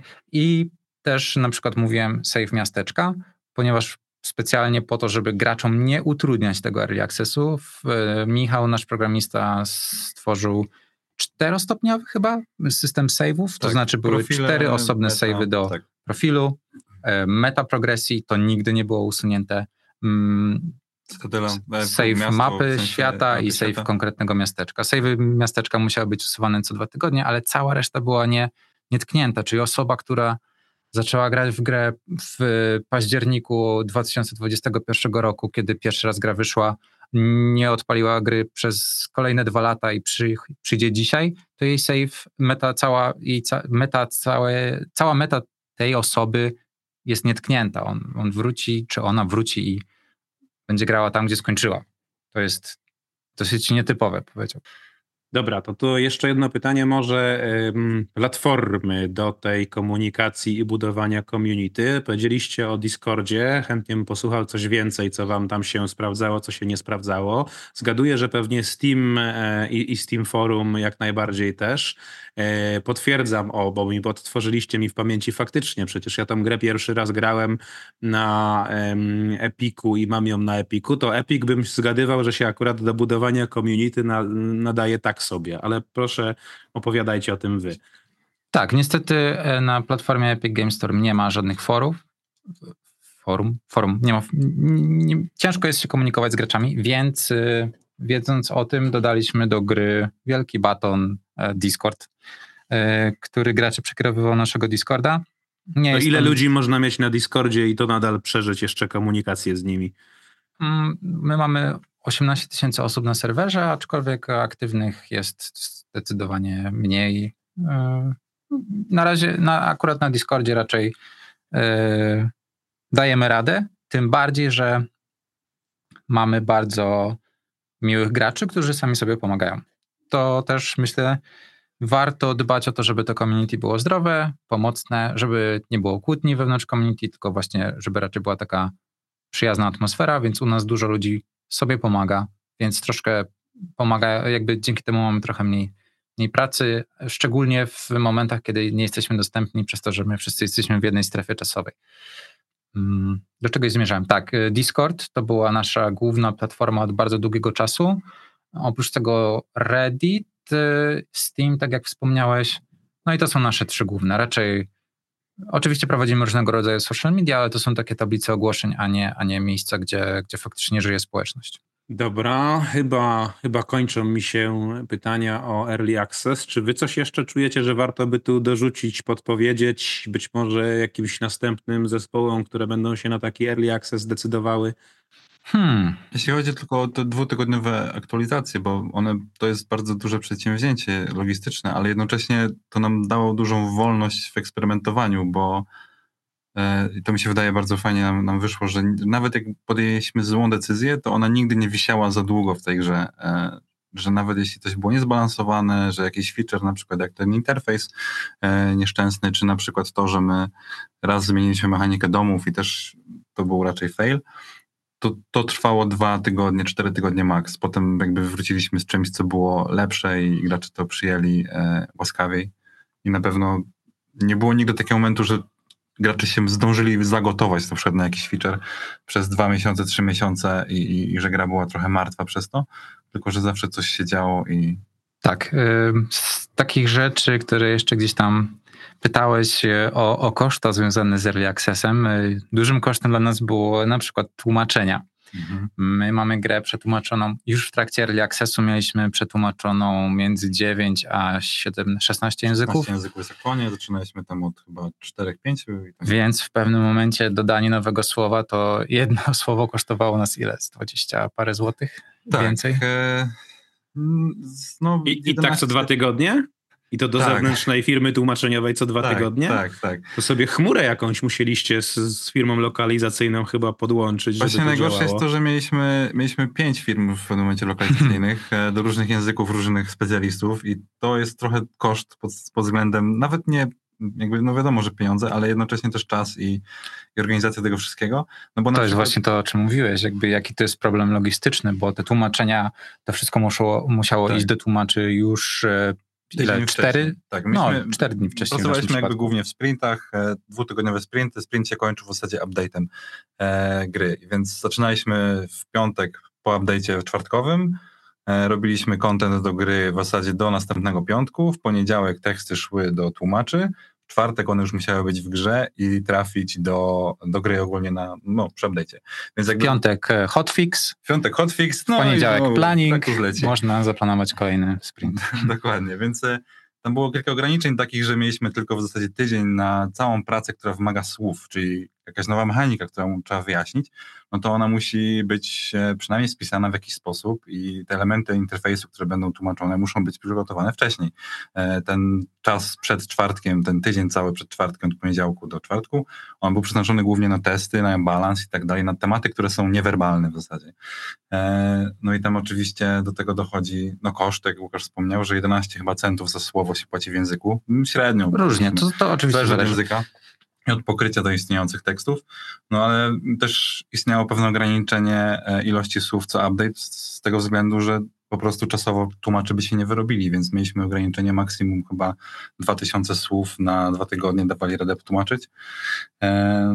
No co, co wprowadza pewne ograniczenia do całego tego procesu. No i na przykład, kiedy w hotfixie coś się okazało, że po update'cie, nie wiem, zepsuliśmy jakiś feature, jakiegoś tekstu zabrakło, e, czy coś było źle przetłumaczone, no to nie mogliśmy tego zupdate'ować z dnia na dzień i, i, naprawić, tylko musieliśmy czekać na kolejny update z tym, e, żeby tłumacze na to mogli usiąść i to sprawdzić. Dużo było właśnie zazębiania, jeśli chodzi o planowanie, to znaczy niektóre feature'y wiedzieliśmy na przykład pod, pod koniec Accessu do, dodawaliśmy bardzo dużo dialogów w ramach takiego guidance, prowadzenia gracza troszkę za rączkę, troszkę podawania e, więcej informacji o grze. To było bardzo, bardzo dużo słów było w tych e, aktualizacjach, więc my też musieliśmy je już przygotować sobie z dużym wyprzedzeniem, żeby w ogóle zdążyć to dodać do gry. I też często kroiliśmy takie feature'y na części. Na przykład, kiedy wprowadziliśmy System Guidance, e, czyli to jest jakby NPC, który jest w domu gracza, takim nazwijmy to mniej więcej domem, w, tam gdzie się kupuje ulepszenia w grze w Citadeli e, i ten NPC pomaga graczowi, powinien go prowadzić i do niego mówi. E, no ale nie, nie, zrobiliśmy tak, że wydaliśmy ten feature, on był w pełni gotowy, jak go wydaliśmy. Wydaliśmy go w pewnej części, on miał tam, czy ona w zasadzie, miała tam kilka opcji dialogowych i dodawaliśmy je na przestrzeni chyba dwóch miesięcy i z każdym update'em właśnie ten limit osiągaliśmy 2000 słów. Nawet jeszcze tam chyba wprowadziliśmy trochę więcej i prosiliśmy tłumaczy, żeby oni robili na zmianę to, że, hmm. że kiedy update już szedł, a my robiliśmy następny, to oni w tle jeszcze coś tłumaczyli do kolejnego. Więc no, no było, było śmiesznie. Przyznam szczerze, trochę mnie ten visual novelkowy element w grze zaskoczył. Nie spodziewałem się czegoś takiego. E, ale dobra, wrócę tu jeszcze z jednym innym pytaniem. A nie było jednak tak, że za bardzo zaszaleliście z liczbą języków już na etapie tego early access? Czy nie było może tak, że jednak e, większość tych aktywnych graczy, tych komunikujących się z wami e, i tak się komunikowała z wami po angielsku, więc pewnie mogłaby grać po angielsku? Tak. Y, na pewno, na pewno jest to duży koszt i też na pewno polecamy to dobrze przemyśleć. W naszym przypadku decyzję tę podjął nasz wydawca, Hooded Horse. Współpracujemy z, z takim wydawcą, który wydaje również polskie Manor Lords. E, I to była ich decyzja. Myślę, że myślę, że dobra. To znaczy, jeśli można sobie na to pozwolić, znaczy, oczywiście to wszystko zależy, tak? To jest jedyna poprawna odpowiedź, to zależy. W naszym przypadku myślę, że to też był kluczowy czynnik, dlaczego gra sobie dobrze poradziła na premierę, ponieważ już wcześniej grało w nią dużo osób, wracało do niej dużo osób, nie tylko właśnie komunikujących się w języku angielskim, ale też w innych. To, to widziałem Czyli w twoim też tweetie. inne kręgi kulturowe, tak? Pewnie tak, widziałem, widziałem w twoim tweetie, że, że słusznie wydedukowałeś, że gra dobrze sobie radzi w Azji. Faktycznie mamy dużo graczy z Chin, to jest nasz drugi główny rynek. Tak. Mamy dużo graczy w Japonii, no te, te, te, języki są dosyć podstawowe, to znaczy chiński bym polecał nawet tak czy siak. Tak, chiński e, jest. nie, no z chińskiego to już nikt w dzisiejszych czasach tak. nie, nie rezygnuje no robiąc grę chyba, bo to jest drugi największy rynek zazwyczaj. No tak, tak, tak. Przy tej większej ilości, no, no, faktycznie, to można się zastanowić. No u nas y, znaczy, jak się robi taką bardzo prostą kalkulację w stylu, ile sprzedałem kopii w danym e, kraju versus ile wydałem na tłumaczenie na ten język, no to czasami to się nie opłaca przy tych bardziej niszowych językach, tylko tam jest pewnie jakiś jeszcze inny aspekt związany z tym, jak ta gra w ogóle jest widoczna w tym kraju, przez to, że jest przetłumaczona, jak to wpływa na pozostałe e, prezencje w sklepie. To, to są rzeczy, które znowu są trochę niemierzalne gdzieś tam. Dobra, ale to jeszcze teraz od strony trochę tego mierzenia i, i, komunikacji z graczami, tak, od strony user experience, y, coś ankietowaliście, jakieś mieliście metody mierzenia tego user experience, czy tylko po prostu patrzyliście na to, co wam e, piszą e, użytkownicy? No bo moje doświadczenie jest takie, że, że, że jest grupa użytkowników dużo bardziej wokalnych, często to są ci, którzy są bardziej niezadowoleni, a jest potem też jeszcze jakaś cicha większość. Trudno to określić dokładnie, ale mieliśmy taki ambitny plan na początku w ogóle przy premierze, żeby wszystkie, wszystkie elementy feedbacku spisywać w jednym arkuszu hmm. ładnie, dawać im kategorie, e, od kogo to... Słyszę, że plan umarł dosyć szybko. plan umarł szybko, bo po prostu tych wszystkich e, no, opinii, sugestii było tak wiele, że nie nadążaliśmy ich nawet kategoryzować do, do tego wglądu. E, więc tak naprawdę, ale wciąż jakby naszym głównym źródłem właśnie e, sugestii i naszym głównym źródłem jakiejś tam opinii to był właśnie Discord. Mieliśmy narzędzie w grze takie do zgłaszania i błędów i sugestii, że po prostu robiło screenshota, gracz mógł sobie napisać jakiś tam, jaki jest kategoria tego, jaki jest tytuł, e, co dokładnie ma na myśli, my dostawaliśmy zgłoszenia automatyczne, więc ułatwialiśmy to na bardzo wielu płaszczyznach graczom, żeby nam mogli ten feedback przekazać. Tak samo jak specjalne kanały gdzieś tam na, na Discordzie i tak dalej ale nigdy nie robiliśmy tak naprawdę takich ankiet, nigdy nie robiliśmy takiego bardzo targetowanego jakby testu. Analityki żadnej w grze nie macie zapiętej, testującej. Nie kusiło was mamy. czasami? Analitykę mamy, ale to taką bardziej związaną z balansem niż z UX-em i UI-em, bo ona się skupia głównie na takich, e, na przykład na decyzjach, które gracze podejmują. Tak? Jakie perki wybierają, jakie budynki wybierają, e, jakie mają miasta, kiedy na przykład kończą rozgrywkę, e, więc my tam się głównie skupialiśmy na takich elementach balansu gry samej w sobie, natomiast nie robiliśmy takich testów, czy tam analityki związanej z, czy dany element UI, czy gracze przez niego przechodzą. Oczywiście mieliśmy to tak zwane FTUE, czyli te wszystkie kroki tutoriala, czy gracze przechodzą ten pierwszy experience w tutorialu i gdzie się zacinają i też to sprawdzaliśmy sobie. Mm, ale tak pozostałe elementy e, UI i UX wynikały głównie z opinii graczy, z naszej własnej analizy e, tego, co mówią, ale też w sumie oglądaniu ich gameplayu bardzo często, e, bo częściej ważniejsze niż to, co mówią gracze, jest to, co robią, albo to, co mają na myśli gdzieś między wierszami, jako coś proszą, żeby do gry dodać. E, no ale trochę robiliśmy to tak bardziej, bardziej na chłopski rozum momentami, że właśnie braliśmy ten feedback gotowy e, i go próbowaliśmy interpretować na najlepszy sposób, jaki potrafimy. I tak, jeszcze tylko dodam, na początku mieliśmy różnego rodzaju ankietki. Wydaje mi się, że przy okazji dema, tak, zanim w ogóle wypuściliśmy, myślę, że gdyby nas było więcej, to, to też tak jak to widać, przy okazji dema. Przy okazji dema, kiedy nie robiliśmy co dwutygodniowych update'ów, kiedy nie było to takie intensywne, wtedy mogliśmy sobie pozwolić czy bardziej też wy, ale mogliśmy sobie pozwolić na, na to, żeby takie, takie ankiety wysyłać ludziom. Potem w Fair Accessie, no za mało nas jest, tak? Jest szóstka, sześć osób, e, nie, nie dawaliśmy rady z tego ogarnąć. Na to e, też właśnie zaśmiałem się przy okazji tej tabelki, bo faktycznie na początku spisywaliśmy wszystko, mierzyliśmy sobie, patrzyliśmy procentowo, ile, e, ile w danej kategorii jest, jest głosów i, i, i tak dalej. Natomiast no, później przytłoczyło nas to i uznaliśmy, no bo... że jest to już zbyt czasochłonne, żeby, żeby utrzymywać, aczkolwiek e, korzystamy z takiego narzędzia Upvote. Jest to taka publicznie dostępna mm, tablica, gdzie gracze mogą sugerować swoje pomysły i głosować na inne pomysły.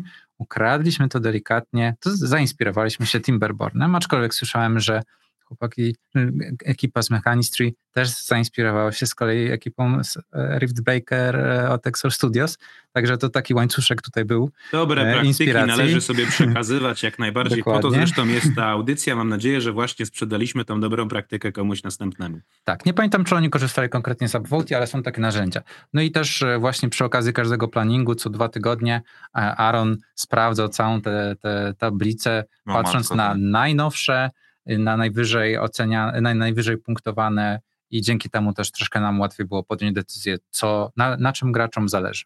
A z no drugiej tak. strony gracze widzą, że, że mogą głosować i że ich głos się liczy i pewnie też ma to znaczenie. W dużej mierze tak, ale bardziej niż ten upvote to, to wydaje mi się, że miało znaczenie dla nich to, że my w changelogu na przykład zaznaczaliśmy specjalnie taką Gwiazdeczką, czy tam błyskawicą. Tak, takim piorunkiem. takim piorunkiem, które z konkretnych punktów były inspirowane i zdarzało się, że ktoś wchodził na Discorda i mówił, że o, ja zaproponowałem to dwa tygodnie temu i to trafiło do gry, e, czy zaproponowałem coś podobnego, czy zwróciłem uwagę, że czegoś mi brakuje. E, Czucie sprawczości, okej, okay, dobra. To, to trochę pomogło w tym wszystkim, to na pewno. Dobra, to jeszcze tu chciałem popytać Was odrobinę o ten e, UI właśnie, User Interface. No to jest duża, stosunkowo duża moim zdaniem systemami, zależnościami i rozbudowana gra. E, sam takie trochę tam kiedyś sobie projektowałem w czasach przeglądarkowych, więc rozumiem, jak trudno jest zaprojektować do tego taki interfejs, który będzie zrozumiały. Tymczasem wydaje mi się, że w ten interfejs wszedłem dosyć łatwo. Nie miałem za bardzo momentów, gdzie bym się zgubił. E, wręcz mam takie e, poczucie, nazywam to sobie against the storm moment, kiedy coś robię w grze. Poczekajcie, poczekajcie, bo to dobre jest. Coś robię sobie w grze i myślę sobie, dobra, powinna być jakaś opcja do tego, która by mi to ułatwiała i pomagała. I 10, później, 10 sekund później tą opcję znajduję. W sensie powinna być opcja, która mi coś podpowie, powinna być opcja, która mi coś znajdzie, powinna być opcja, która mnie gdzieś zaprowadzi. I kurczę, naprawdę chyba jeden przypadek znalazłem, kiedy tej opcji nie było, a tak to zawsze była i byłem w stanie ją znaleźć i była czytelna i od razu wiedziałem, jak to działa. To jest, y, jak to jest osiągane w ogóle? To jest jakaś straszna liczba iteracji, iteracji tego interfejsu właśnie w, w rozmowie z, z community i co chwila dodawanie do niego nowych elementów, ale z drugiej strony trzeba mieć jakąś dyscyplinę, żeby go nie zaśmiecić kompletnie. E, wiesz co, daj nam znać, czego ci brakowało, to będzie za dwa tygodnie, dobra? A, dobry jest, nie, dobry. Nie, ale no właśnie trochę tak to działa. To, to znaczy te gra, Wiesz co, ale to je, czekaj, jeszcze, jeszcze tu to słowo, bo też gracze będą pytać o rzeczy, które ten interfejs absolutnie zaśmiecą. Gracze doświadczeni mają trochę inne potrzeby niż początkujący, a wam się tu naprawdę utrzymało w tym, udało w tym e, interfejsie utrzymać dobry balans tego wszystkiego. No, no właśnie trochę już w ostatnich update'ach dostawaliśmy, tak, znaczy nawet nie w ostatnich update'ach, już pod koniec lekcji dostawaliśmy e, sugestie graczy i często na tym feature upvote, przepraszam, na upvote pojawiały się e, i dosyć były mocno w górę głosowane, e, wpisy o tym, że właśnie ludzie chcą jakichś tam zmian takich, które zautomatyzują im pewien element gry, ale my sobie dosyć szybko założyliśmy, że są pewne aspekty tej gry, gdzie no nie możemy pozwolić graczowi na zautomatyzowanie ich na przykład.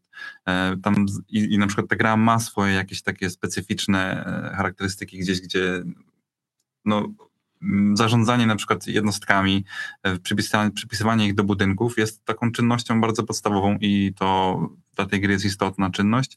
Dla graczy, którzy mają 500 godzin w tej grze, to już jest męcząca czynność momentami, e, ale no my dosyć staraliśmy się właśnie filtrować ten feedback bardzo uważnie pod tym względem, czy on na pewno służy tej grze, e, no żeby jakby ten core loop troszeczkę zbudować i, i żeby sam się gubię w swoich słowach aktualnie. Ale e, myślę, że mam proste rozwiązanie tego problemu. To jest miejsce na mody. Będą mody? Mam nadzieję, że kiedyś będą, ale nie mogę nic obiecać, naprawdę, bo to jest. E... Ale pracujecie dalej nad różnymi rzeczami do gry. E, tak, nie, ma, tak. nie ma urlopów, cały czas trzeba wypuszczać update'y. Hmm. nie no, aż Tych tak, update'ów tak... będzie już zdecydowanie mniej teraz. Na pewno, na pewno podejdziemy do tego wszystkiego spokojniej. Też sobie tak troszkę spojrzymy z boku na to wszystko. Tak, tak. Czy co, jaki jest feedback nowych graczy, którzy właśnie czekali na tę premierę 1.0, więc trochę, trochę zwolnimy. E, ale ja jeszcze chciałem wrócić tylko do tego interfejsu, bo, bo się zagmatwałem, ale w zasadzie chodziło mi głównie o to, że e, tak jak powiedziałeś, no to, jest, to wszystko było inspirowane graczami tak jak Łukasz powiedział wcześniej, że naszym największym jakby zawdzięczamy trochę najwięcej tej, temu community, to tutaj to się sprawdza w 100%, bo mówisz, bo było tak jak mówisz, że dostawaliśmy zgłoszenie, że dodaliście nowy feature, on jest trochę toporny, tu, tu, tu mi tego brakuje. I my stopniowo sobie to e, iterowaliśmy przez te 50 parę update'ów przez ostatnie dwa lata. E, i to głównie z tego wynika. Oczywiście staraliśmy się bardzo, bardzo uważnie projektować to UI gdzieś na różnych etapach, e, ale wydaje mi się, że więcej uwagi poświęciliśmy właśnie filtrowaniu tego feedbacku, no bo gracze nie muszą być dobrzy w dawaniu feedbacku, my musimy być dobrzy w interpretowaniu go i zbieraniu. E, I, i gdzieś tam e, chyba z tego to bardziej wynika niż, niż z tego, że, że jesteśmy geniuszami UI e, i że wszystkim, wszystkim pomyśleliśmy na, wcześniej, tylko bardziej właśnie, że nie pomyśleliśmy, gracze zauważyli i wtedy tak, tak, tak. dostaliśmy propozycję, żeby coś zrobić. Aczkolwiek masz bardzo dużo racji w tym, że w pewnym momencie można przesadzić i dodać za dużo tych elementów. Tak, i... Binder don't that, wierz mi. Tak, y w naszym przypadku, no jest kilka już takich miejsc, gdzie moim zdaniem jest tego za dużo, gdzie, gdzie może byliśmy trochę zbyt, yy, zbyt mili dla graczy, tak. jeśli można tak powiedzieć. Na przykład, jeśli jest ścinanie drzew w naszej grze, to tak. nie jest nie, nie, jest po prostu ścinanie, zaznaczenie, gdzie ścinasz drzewa. Mamy sześć czy pięć różnych opcji ścinania drzew. Ale ścinanie wszystkiego, ścinanie zaznaczone. One, nie bolą, nie bolą, bolą aczkolwiek generują nowe jest... pomysły graczy, którzy na przykład zgłaszają nam, że chcą ścinanie drzew tylko w burzy, ale nie to, co zaznaczyli, tylko coś innego. Zaznaczanie nie, nie, to drzew... jest miejsce, gdzie nie powinno być automatyki i gracz powinien sobie z tym radzić Dokładnie. ręcznie. Jestem w tej kwestii całkowicie po waszej stronie. E, no i też mieliśmy na przykład takie problemy. Dosłownie wczoraj uporządkowałem opcje w grze do kolejnego patcha, no bo mieliśmy już tyle opcji gameplayowych w naszym menu e, opcji, Autopauza, kiedy autopauza, przychodzi kiedy przychodzi trader, e, automatyczne oddawanie orderów, kiedy coś tam. I to się wszystko w jedną listę zebrało i to trzeba było potem uporządkować według jakichś kategorii. Tam... Och, to widzę, że te opcje muszę sobie jeszcze przejrzeć. Tam, tam jest chyba jeszcze ogrom e, propozycji graczy tam się znalazło. Dobra, to jeszcze jedno pytanie z tego interfejsu i pewnie z komunikacji z graczami. Mi się ta gra bardzo ładnie rozsmarowała po moim dość dziwnym setupie ultra-wide. E, dużo dużych studiów te dziwne ultra-wide ignoruje mniej lub bardziej i potem community wypuszcza jakieś haki, żeby to działało albo nie. A, a wasza, no ja lubię grać gry strategiczne na takim szerokim buildzie, bo to jest wygodne, ale nie wiem, czy mi się któraś kiedyś wcześniej tak ładnie rozłożyła po, po tych moich pierońskich trzech monitorach. To też jest wynik jakiegoś dogadywania tego z community? Nie do końca. Wyszło? To bardziej po prostu wyszło, bo założyliśmy sobie bardzo szybko w projekcie mniej więcej jakie rozdzielczości będziemy wspierać i e, to Mojej na pewno na tej liście nie ma. Mm. E, no, no na pewno nie, ale właśnie przez to, że i pracujemy na gotowym silniku, który ma pewne rozwiązania, czyli na Unity, e, które nam w tym pomagają, ale jednocześnie o ile coś jest szersze, to jest dużo łatwiejsze w implementacji niż na przykład zrobienie tej gry na 4 na 3 bo z tym sobie już daliśmy spokój, bo UI się po prostu nie mieści. E, I gdzieś tam to, to sobie ładnie działa, tylko no, są też tam pewne problemy, które gracze nam zgłaszali. E, na razie nie ma tego e, aż tak dużo, ale zauważyłem, że tam chyba na tym ultrawide na przykład jest e, problem, że czasami się e, obiekty na bokach trochę rozciągają, trochę rybie oko się robi, e, trochę UI się rozciąga tam w tych miejscach, albo na przykład okna, które mamy w grze, one się pojawiają zawsze na krawędzi ekranu, więc przy trzech monitorach prawdopodobnie przy każdym otwarciu budynku musisz przekręcić głowę e, hmm. niepotrzebnie. E, więc... Gimnastyka. No, no właśnie, ale, ale to, to nie, nie, wynika bardziej z tego, że ktoś nas, u nas w zespole jest takim e, adwokatem wszystkich e, ultrawide'ów, bo raczej wszyscy pracujemy na dwóch monitorach i to standardowej rozdzielczości, e, ale to, to poniekąd wychodzi tak troszeczkę... E, Aczkolwiek na ultrawide jednak polecamy pomyśleć o ultrawide'ach. To jest tak. E, jednak co, co się nie wejdzie na forum dyskusyjne Steam nowej gry. Jest Coś narzeka, gra, Mamy 2023 mm -hmm. rok i gra nie wspiera ultrawide. To mm -hmm. jeśli nie macie ultrawide, to, to się pojawi. No tak, no tak. E, zwłaszcza pewnie przy grach strategicznych, które, które dobrze sobie z tym radzą i zwłaszcza pewnie na PC, no bo przecież nikt nie będzie na ultrawide'a pomstował no. na, na, na, konsolach, ale no, no nie, na PC to ile... jest jakiś odsetek graczy znaczący. O ile jakoś specjalnie nie projektowaliśmy tego UI pod ultrawide, to na pewno patrzyliśmy na, jak dodawaliśmy nowe feature'y, czy to ultrawide się gdzieś nie przypadkiem nie psuje. Tak. Typu, e, mamy bardzo statyczną grafikę w Smoldering City, gdzie po prostu jest taka no jest miasto takie w stylu Heroesów, no i tam niestety e, przygotowana grafika nie nadaje się na ultrawide, więc musieliśmy jakoś to obkroić delikatnie. Nie? Ale no jakby... faktycznie są tam jakieś czarne paski, ale jest to tak nieprzeszkadzające, że nie zwróciłem uwagi. No to to dobrze. E, dobra, panowie, to jeszcze jeden motyw, wątek. Chwilę już rozmawiamy, ale dobijmy ten temat jeszcze odrobinkę.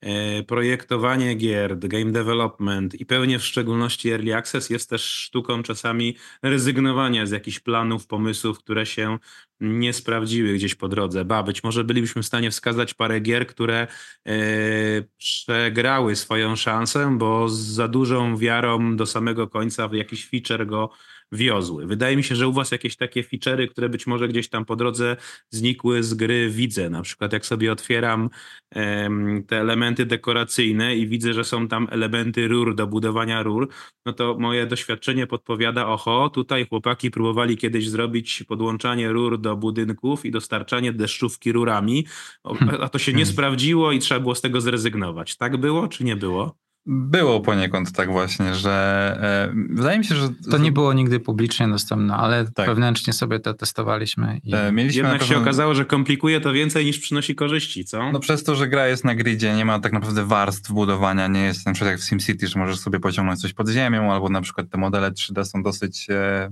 no, obszerne, one zawsze są na tym gridzie właśnie i wszystko zajmuje jakieś miejsce na mapie, no to te rury się nie sprawdziły, ale było faktycznie Wyobrażam tak, że... sobie to wkurzenie, że muszę przesunąć połowę budynków, żeby mi się rura zmieściła jeszcze. Mm, mhm. Tak, to też. To i albo na przykład, że to miasto już wygląda troszeczkę niechlujnie, kiedy grasz, no takie krótsze sesje, wygrywasz, jedziesz dalej, a z tymi rurami to wyglądało jeszcze gorzej. No od początku właściwie projektu mieliśmy ogrom pomysłów, no bo pomysły są stosunkowo tanie i wszystkie są dobre, e, ale no wywaliliśmy dwie trzecie tego, co mieliśmy w głowach e, na papierze i, i też w trakcie produkcji było kilka feature'ów. Nic na szczęście z Pociągnę temat, pociągnę. Przykłady, panowie. Jakieś duże, fajne feature'y, z których trzeba było dla dobra gry gdzieś jednak po drodze zrezygnować. Myślę, że to będzie bardzo pouczające dla no właśnie... naszych najmłodszych słuchaczy. No właśnie te, te rury, które wspomniałeś, ten system deszczówki, który jest w grze aktualnie, który napędza właśnie produkcję troszeczkę, on jest bardzo abstrakcyjny, miał być bardziej fizyczny.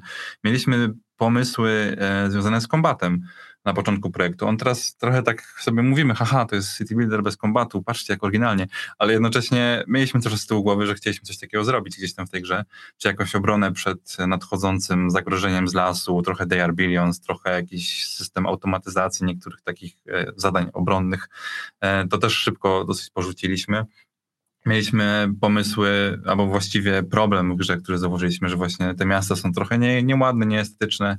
Próbowaliśmy chyba kilka update'ów coś zmienić z dekoracjami, z tym, jak się buduje te huby, czyli to wszystko, co się znajduje wokół paleniska, że tam jest jakiś tam zasięg. I tam było bardzo wiele pomysłów, które gdzieś tam... Żeby domy miały znaczenie, bo aktualnie niespecjalnie tak, mają... żeby domy właśnie miały znaczenie, żeby dekoracje miały większe znaczenie, łączenie budynków z drogami, czy można by zrobić tak, że właśnie te drogi będą miały większe znaczenie. Bardzo wcześnie zrezygnowaliśmy na przykład z generowania terenu i z generowania map. To może nie jest do końca widoczne, ale te mapy, one nie są generowane proceduralnie tak w 100%. One jakby polanki się generują, zasoby na nich, e, jakby obrót jest inny i tak dalej. E, czy tam te, te układy drzew, ale natomiast sam teren w sobie nie jest proceduralnie generowany, przez co on też nie, nie ma na przykład wysokości w sobie, ani nic takiego, nie, nie zalewa go woda, to też był ogromny feature, który by właściwie zdefiniował tą grę w jakimś kierunku i nie pozwoliłby nam zrobić innych rzeczy. Więc bardzo wcześnie to wszystko poucinaliśmy. Dużo ucinamy też rzeczy graficznych, bo z nimi jest zawsze najciężej. No tak, e, tak. Pamiętam jak wprowadzaliśmy tą world mapę 3D, bo kiedyś ona wcześniej była płaska, E, no to też marzyło nam się, żeby było trochę world buildingu na tej world mapie. To znaczy, żeby ona była otoczona jakimiś fajnymi widoczkami, które gdzieś tam opowiadają jakąś historię, ale brakło na to czasu. No, I nie dodawało to za dużo do samej rozgrywki, a cały okres early accessu chcieliśmy przede wszystkim poświęcić na e, dopieszczaniu rozgrywki, a takie różne rzeczy kontentowe to zawsze można dodać po early tak, accessie, tak. kiedy już ten core będzie doszlifowany z graczami. No właśnie, to tu jest moment, żebym zadał pytanie, to co dalej, panowie? Czego chcielibyście w grze mm, za moment, yy, co chcielibyście do gry za moment jeszcze wprowadzić? Jakie tam są plany? Możecie cokolwiek zdradzić, czy, czy wszystko tajemnica? Nie, Bardzo to, konkretnych to... planów jeszcze nie mamy, ale... Coś tam już raz yy, mniej lub yy, bardziej celowo właśnie zlikowaliśmy, że, albo nie wspominaliśmy o tym, ale Jedną z rzeczy, które zrobiliśmy w Early Accessie, to dwa razy daliśmy graczom możliwość zagłosowania, jaką rasę dodamy do gry. Tak. Bo to, to, że mamy aktualnie pięć ras, na początku były trzy, bobry, ludzie i jaszczury i dwa razy w ciągu Early Accessu pozwoliliśmy graczom zagłosować, co będzie kolejne. E, daliśmy to jest dobra praktyka, też pamiętam ją kiedyś stosowałem, tak, dobra. Daliśmy ograniczoną ilość wyboru, to znaczy w pierwszym głosowaniu były harpie, takie czaple troszkę, i numbaty, czyli takie, one wszystkie oczywiście były w takim naszym stylu, czyli te numbaty, to to są takie trochę myszy duże chyba, nie pamiętam. Takie trochę mrówka jady z tego wyszło tak o. naprawdę, takie z maskami, które wyglądały jak steampunkowo. Wyglądał jak Bane z Batmana. Trochę tak. Mała myszka, która nagle przyrodziła się wielkiego czada. A potem mieliśmy e, lisy, e, nietoperze i, i żaby. żaby. I to, to może być też ciekawa lekcja. Mm przy drugim głosowaniu e, daliśmy graczom trzy możliwości i z perspektywy czasu był to błąd. Zdawaliśmy, kiedy myśleliśmy o tym, ile opcji dać graczom, no to zawsze sobie powtarzaliśmy, dawajcie tylko dwie, to powiedzmy grupa niezadowolonych, jakby grupa, która przegra, nigdy nie będzie większością. E, przez o, to, do, jak się bardzo rozłożą, dobra lekcja, bardzo dobra, podoba mi się. Przez to, jak się rozłożą głosy, ale w pewnym momencie, nie wiem, nie mogliśmy się sami zdecydować. No, Za bardzo tak nam się podobały wszystkie koncepty. Użyliśmy wszystkie. No. Użyliśmy trzech i to był błąd. Jakby lepiej dać dwie opcje, wtedy jedna grupa, no jedna grupa zawsze będzie niezadowolona, ale w przypadku trzech opcji, no to tutaj głosy się tak rozkładają, że potencjalnie niezadowolonych może być więcej niż zadowolonych, co jest y, bardzo problematyczne. Szczególnie, tak. że to głosowanie to już jest taki trochę off-top. E, w nim były lisy. No i niektórzy na słowo lisy reagowali dosyć. A, czyli to będą takie liski jak w animu. E, takie switaśne, kolorowe, takie niepasujące do gry, i trochę gracze na to zareagowali taką złością troszeczkę, że, że my chcemy w tym kierunku pójść. Oczywiście nie poszliśmy w tym kierunku, no bo to, co zaprojektowaliśmy było... Tak, bo są... wygrały lisy, tak. nasze lisy to nie są słodziutkie lisy, to są lisy zniszczone przez zgniliznę, tak. które nie są wcale słodziutkie, one mają bardzo drastyczną przeszłość i są takimi bardziej...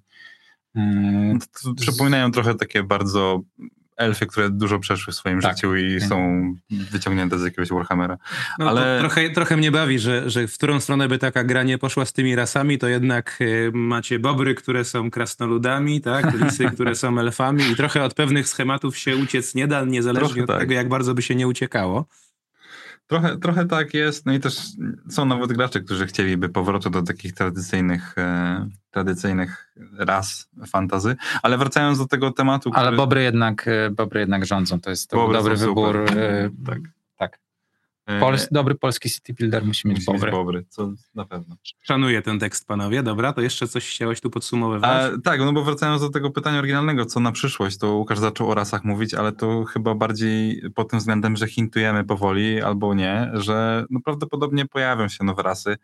E, możliwe, że w formie DLC. Na razie nie mów w liczbie mnogiej. A, tak jakby na razie myślimy o jednej potencjalnie. Tak, no i, i możliwe, że to... Panowie, będą... spokojnie, nie jesteście na giełdzie, żaden inwestor was za słowo ciągnął nie będzie. Ale nasi gracze być może słuchają i później będą nam wrzucali na Discordzie. A tutaj w podcaście w minucie 60 potwierdziliście, że będzie kilka raz. Y, na razie, no tak, myślimy o tym. Myślimy też y, tak... Y, no to jest Wybraliśmy takie, in, a nie inne gatunki, to znaczy te, te, te gatunki gier, i e, City Buildery i Roguelite są takie fajne do poszerzania o content. Tak, bo... i ten content no, trochę jest taki generowany, trochę jest na RNG oparty, nie zawsze masz wszystko, więc e, nie dodajemy jakby, nie tworzymy takiego bloatu tak zwanego, nie, nie robimy tak, że gracz nagle się gubi w ilości opcji, tylko niektóre z tych opcji pojawiają się bardzo wcześnie, jak zaczyna grę, ma ok, będę miał teraz trzy rasy, teraz dodali nową, ciekawe jak się z nią gra.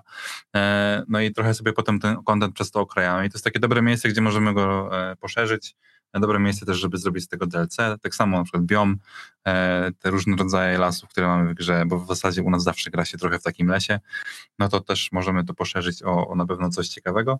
No ale na ten moment jest tak naprawdę jedyny taki, e, taki większy plan na przyszłość e, z taka większa zapowiedź. E, no na pewno. E, na, nawet jeszcze nie zapowiedź, nic nie zapowiedzieliśmy. Na razie zapowiedzieliśmy, że myślimy. I pewnie się to. Się to jak z tym community tak, tak, rozmawiać. Tak, Normalnie lata praktyki w rozmawianiu z community tu widzę. Tak. Dobrze, e, panowie, dobrze. To ja myślę, że to jest może miejsce, gdzie powoli powinniśmy e, kończyć, bo rozmawiamy już, już ponad godzinę. To będzie chyba mój najdłuższy podcast na razie. Bardzo dobrze się rozmawia i myślę, że, że mnóstwo fajnej wiedzy tutaj e, wylaliśmy na uszy naszych słuchaczy. No to jakieś może jeszcze, jeszcze podsumowania, coś coś, co was naj... O, może tak, co, co was najbardziej zaskoczyło e, przy pracy z community, albo jakaś dobra anegdotka, najzabawniejsza anegdotka z community i, i na tym może byśmy zamykali. Aaron, jeśli chcesz to pomyśl, czy jakaś anegdotka ci wpada, co, czym ja byłem najbardziej zaskoczony, tym jak bardzo gracze są chętni, żeby pomagać, ile są w stanie włożyć, żeby nam pomóc. No bo to właściwie są... złośliwie to ujmując są te memy internetowe o tym, że early access to jest płacenie za bycie testerem gry, tak? -hmm. I w zasadzie tak się to tutaj odbywa, a mówicie, że, że było bardzo dużo zainteresowania. Tak, y, nie, nie dziwię się, że jest to trochę tak postrzegane, no bo jednak no, gry... Ale dobra, już, już nie, nie, nie odchodząc od, od tematu, mamy kilku takich graczy, którzy dosłownie potrafią w niedzielę wieczorem przejrzeć bug reporty, Podpisywać. O, odpalić save'a, którego gracz wrzucił, sprawdzić, co nie zadziałało, odpisać tej osobie, odpisać tej osobie strasznie kulturalnie, bardzo kulturalnie, kulturalnie, jeszcze dodając gdzieś jakieś smaczki z gry. I ja odpalam później Discorda, patrzę. Nie serce, serce mi się jakby. No, ale to wow. dorobiliście się w osobach tych graczy, jakichś community, administratorów e, community, czy, czy tak, to są tak. zupełnie e, nieformalne pozycje? Część, e, część graczy, takich najbardziej zaangażowanych, faktycznie gdzieś tam są albo moderatorami, albo takimi ambasadorami. Mhm. Oczywiście ni, nic od nich nie wymagamy, też to, to wszystko było dobrowolnie przez nich. Mhm ta rola. Staramy się dać im coś w zamian zawsze, czy to od takich najprostszych rzeczy, czyli e, jakieś informacje z, z wcześniej, dostęp do buildów, ale też e, ostatnio zrobiliśmy pluszaki, więc też podsyłaliśmy tak, tak. pluszaki, kody do, do gry, jeśli, jeśli ktoś właśnie z naszych moderatorów kiedyś będzie chciał podesłać komuś znajomemu kod do gry, to to zawsze, zawsze może nas, nas e, prosić. E, staramy się im zawsze przypominać, żeby nie przesadzali, tak? Bo jakby mm. jest to, no jest, jest to trochę niekomfortowe. Jest to no bardzo jest niekomfortowe. Trochę, to jest jak, nasza praca, ale. A ludzie chcą są... robić ją za nas. E, no, ciężko nam im zabronić. Jakby nie ma nas o tej 24 w niedzielę, kiedy ktoś robi nam support na tak. Discordzie staramy się im przypominać, że to nie jest ich obowiązek, że nie muszą tego robić, ale to mnie zaskoczyło, jak, jak, jak dużo tego supportu otrzymaliśmy od, od naszych graczy, jak są dla nas wspaniali. Nie spodziewałem się tego. Jest, jest, I też to od, piękne. Też od strony takiej technicznej, to jest dosyć ciekawe, jak e, ci gracze, którzy właśnie pomagają na Discordzie, oni często jeszcze, e, jak komuś nie pomogą, to na przykład nam pomogą po prostu, bo e, sprawdzą, co nie zadziałało, potrafią stworzyć takie dosyć profesjonalne e, steps to reproduce jakiegoś błędu. My w zasadzie nie musimy za wiele wtedy szukać. E, jestem no, często pod wrażeniem tego, że, że tak można to ogarnąć łatwo. No dobra, to wrzucę was tu pod tramwaj, to teraz jeszcze trzeba zrobić zlot tego community. Oj, zloty fizyczne ja się nie nadaję. Łukasz, ty? Hmm. No trudniej pewnie, bo community tutaj akurat rozsmarowane po całym świecie, nie? Powiedzieliśmy, no to to że, że i Chiny, i Ameryka, i... Łatwiej byłoby na Zapraszamy na, na evencie, na nasze stoisko. By, bywamy na, czy to na PGA, byliśmy parę razy, na Gamescomie. Może kiedyś też do Stanów polecimy do, do tej... Nigdy nie byliśmy w Stanach, to jest no właśnie, też ciekawe w sumie. Nigdy nie miałem okazji pojawić się na żadnym paksie. Może, może, może kiedyś. Takie, ma, takie marzenie moje na nowy no, rok. No, no, no. By Dobra, panowie, to trzymamy za to kciuki, trzymamy kciuki za, za ciąg dalszy y, gry. Ja trzymam y, bardzo kciuki za, za wasz milion kopii, bo chciałbym was dopisać na swojej y, liście milionowców. Jestem przekonany, że to się wydarzy w, w jakimś tam zupełnie przewidywalnym czasie. E, no i czekamy y, na, na, te, na te aktualizacje, czy to bezpłatne, czy to w formie płatnych DLC, żeby coś tam więcej dało się pograć, no bo faktycznie gra tego replayability ma bardzo dużo i dołożenie jakiejś po, porcji nowego kontentu powoduje, że można też się pobawić tym zupełnie starym kontentem jeszcze raz, pomiksowanym trochę z tym nowym. E, naprawdę udany tytuł. Gratuluję jeszcze raz. I dziękuję za rozmowę. Też ciekawa, udana rozmowa. Myślę, że będą nasi słuchacze z tego zadowoleni. Tak, dziękujemy bardzo za zaproszenie. Życzymy Tobie i słuchaczom szczęśliwego nowego roku. Nie wiem, kiedy pojawi się A, epizod. Próbujemy jeszcze przed Wielkanoc, wie, przed Wigilią. To, to, to, przed Wielkanocą, o dobra. Któreś, przed Wigilią któreś... spróbujemy to jeszcze w, tak. wy, wyerować tak naprawdę, także może nawet w czwartek będzie już dostępna. Dziękujemy. Dziękujemy bardzo. Dziękuję, że znaleźliście czas też, bo wiem, że cały czas się dzieje. Dobra, do usłyszenia, do zobaczenia. Dziękuję.